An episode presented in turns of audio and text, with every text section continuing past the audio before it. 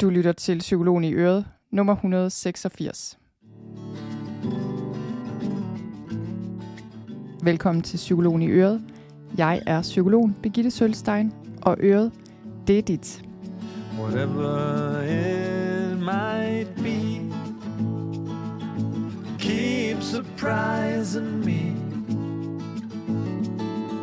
Whatever right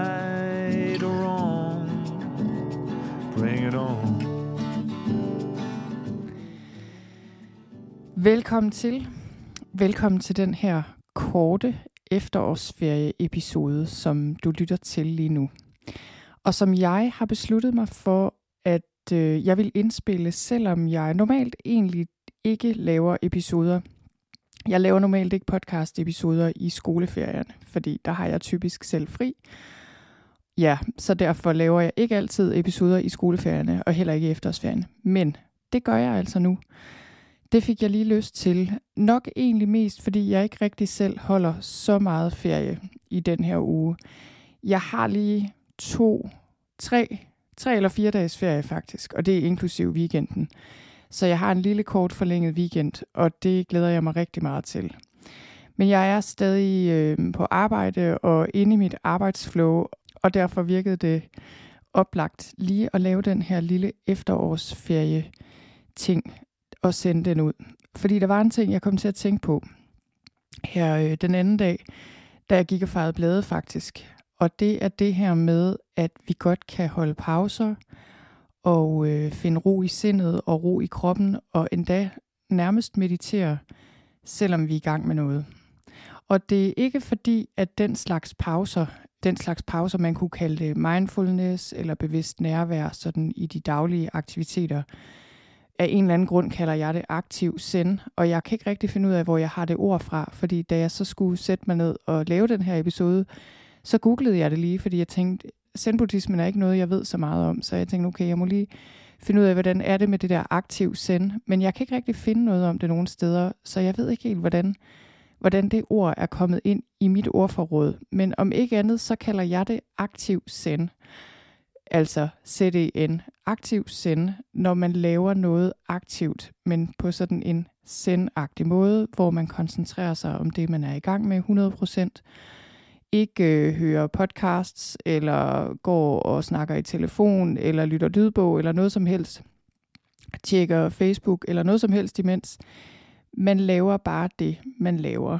Så det vil sige, når jeg fejrer blade, så fejrer jeg blade, for eksempel. Og øh, det er grunden til, at jeg også øh, fik lyst til at lave den her episode. Det var fordi, jeg stod her med alle de her blade og skulle til at tage hul på og feje blade for første gang i år, sådan rigtigt. Og det er sådan, at vi har uendelig mange blade. Og når jeg siger uendelig, så mener jeg faktisk uendelig mange blade. Fordi vi øh, ikke alene har vi en have, der er ret stor med rigtig mange træer i, men vi bor også lige ud til Rolskov. Så øh, hvis ikke det er vores egne blade, så er det resten af skovens blade, der flyver ind i vores have. Så det der med at ligesom tænke, nu fejrer jeg alle bladene væk, så min have er fri for blade, så er det ligesom ideen, at der ikke skal ligge blade i haven. Det giver ingen mening.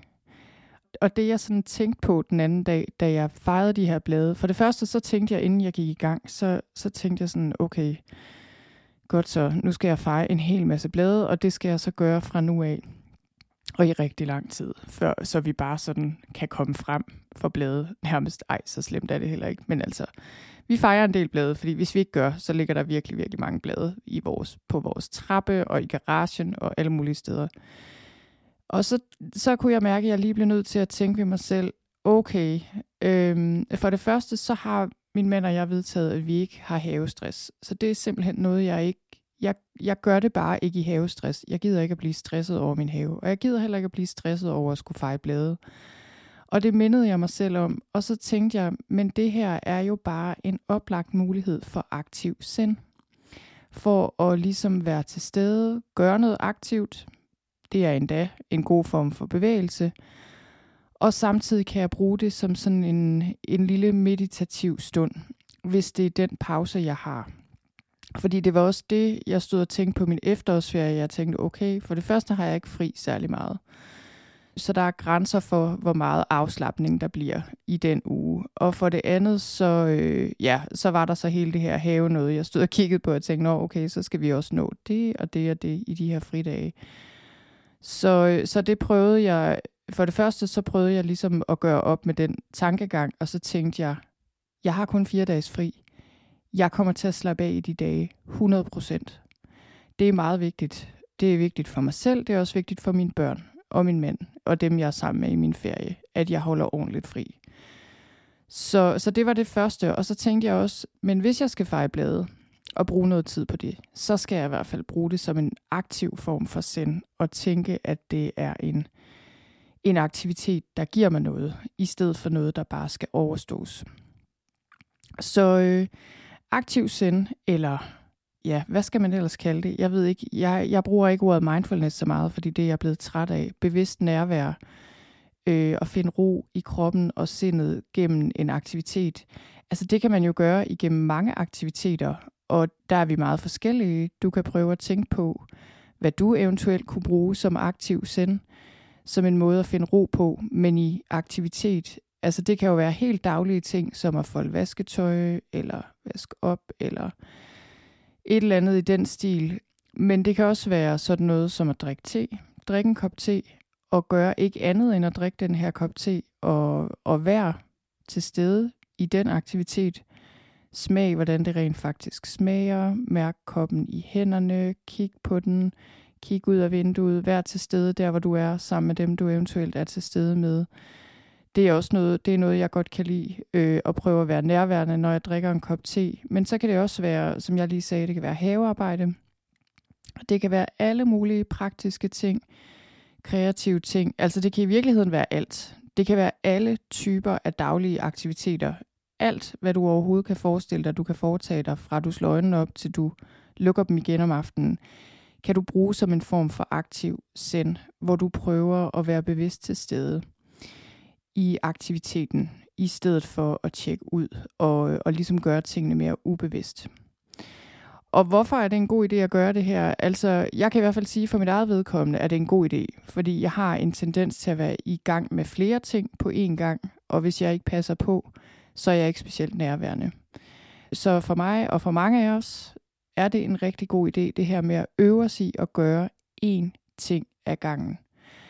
Og det kan man sige, så kan det være, at der er en del af dig, der har modstand på det, og tænker, jamen så når jeg ikke særlig meget. Så når jeg ikke ret meget i løbet af min dag, hvis jeg kun gør én ting ad gangen. Og hvis jeg endda gør dem langsomt og mere bevidst, end jeg plejer. Men det er bare en kæmpe stor illusion at tro, at vi når mere, når vi har travlt. Det er omvendt. Vi går glip af rigtig, rigtig meget, fordi vi har for travlt. Jeg kan kun tale for mig selv jeg går simpelthen glip af så meget, fordi jeg har så travlt med at tro, at jeg skal nå alt muligt, og at det betyder, at jeg på en eller anden måde får mere ud af min dag. Hvor i virkeligheden de stunder, hvor vi stopper op og er nærværende og lever mere i dybden, det er der, vi får noget ud af livet. Det er de øjeblikke, vi kommer til at sætte ind på kontoen, som noget, der virkelig var noget værd, hvor vi var nærværende, hørte, hvad der blev sagt, lyttede til en eller anden og var nærværende i det, hvor vi kiggede på en, en solnedgang eller en udsigt, eller måske bare en fugl ud af vinduet.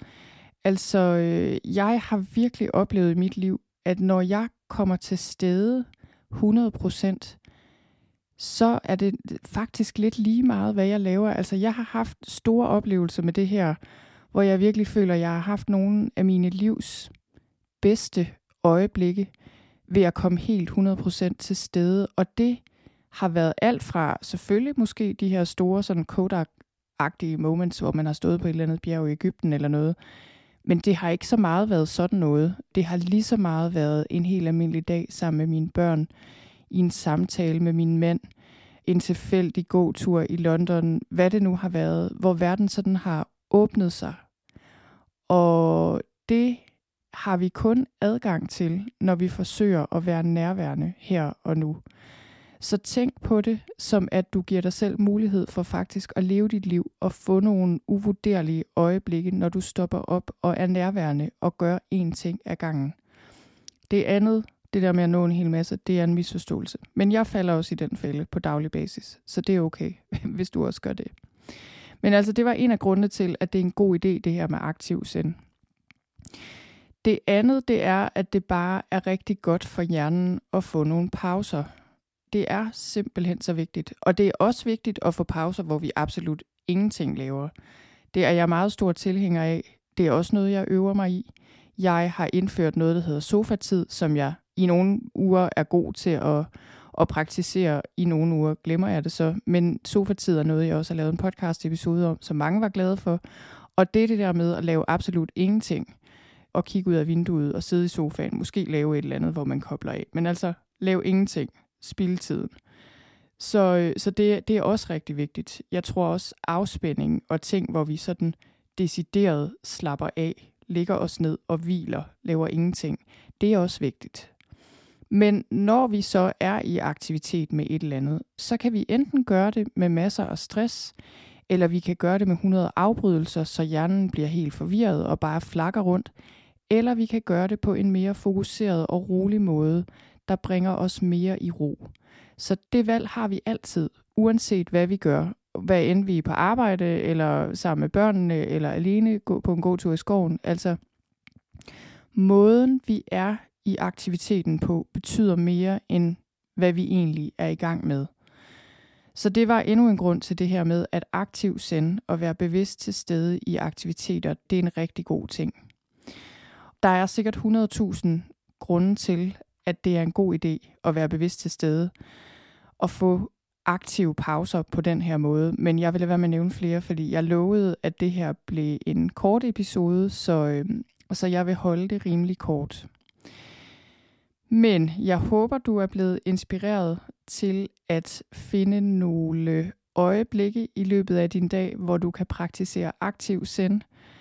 Og øh, så håber jeg ikke hele sendbevægelsen kommer efter mig, øh, fordi jeg bruger det ord på den måde. Jeg ved ikke, om det betyder noget i send, eller om det ikke gør, men nu, nu har vi i hvert fald øh, her på podcasten besluttet os for, øh, hvad det betyder. Og det betyder at være bevidst nærværende i en aktivitet, så du får ro i kroppen og mere ro i sindet.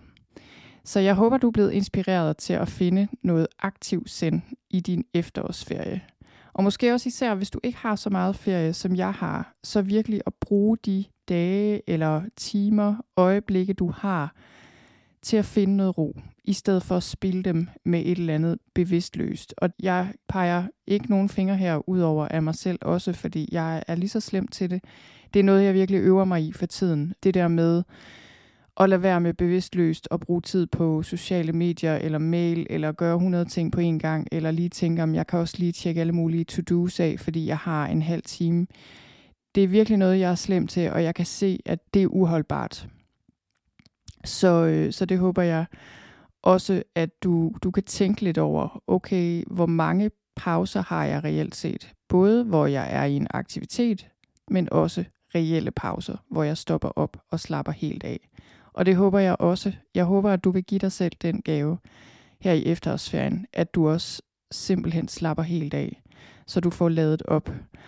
Og øhm, hvis du gerne vil have en, øhm, en meditation, så har jeg lavet en efterårsmeditation. Det var en, jeg lavede forrige år, tror jeg måske, allerede, som folk også har været meget glade for. Og hvis du går ind på noterne til den her episode på min hjemmeside på sølvstein.dk-aktiv send, så øh, kan du finde efterårsmeditationen derinde også, men ellers så tror jeg også, hvis du bare googler efterårsmeditation, så dukker den op, og den er ganske gratis, og du kan skrive dig op og få den tilsendt på et link på en mail. Så øh, det var det, og så vil jeg ellers bare ønske dig en rigtig god efterårsuge eller efterårsferie, hvis du er så heldig at have det. Jeg kan lige fortælle, hvad jeg skal i min efterårsferie. For det første grunden til, at jeg ikke holder så meget ferie, det er faktisk helt undtagelsesvist, at jeg ikke gør det. Det gør jeg normalt altid. Men jeg er simpelthen i gang lige nu med et stort projekt, hvor jeg ligesom arbejder igennem ikke mange timer om dagen, men mange dage i træk på noget stort, jeg skal have lavet. Og det er ikke et godt tidspunkt lige nu at stoppe op i processen, så jeg besluttede mig for, at jeg arbejder med det øh, nogle timer hver dag. Jeg arbejder faktisk også i weekenden, og det, øh, det er sådan en sprint, jeg tager, og det er sjældent, jeg gør det. Så kommer der et tidspunkt bagefter, hvor jeg holder desto mere fri, fordi jeg er på ingen måde fan af meget arbejde eller reklamerer for, at det er smart at arbejde en hel masse og mange dage i træk. Det er en undtagelse, at jeg gør det. Men det er også noget, der fungerer rigtig godt for mig lige nu, hvor jeg er ved at lave noget større, som kræver, at jeg har et stort overblik, som jeg ligesom skal have arbejdet mig igennem. Så det er grunden til, at jeg ikke holder så lang efterårsferie. Men det jeg så skal i selve min ferie, det er, øh, jeg holder, børnene holder ferie, og min mand holder ferie, og vi holder ferie for at besøge noget familie og noget, mens jeg arbejder. Men når jeg så selv får ferie, så skal jeg på Svinkløv Badhotel med min mand en dag og en nat.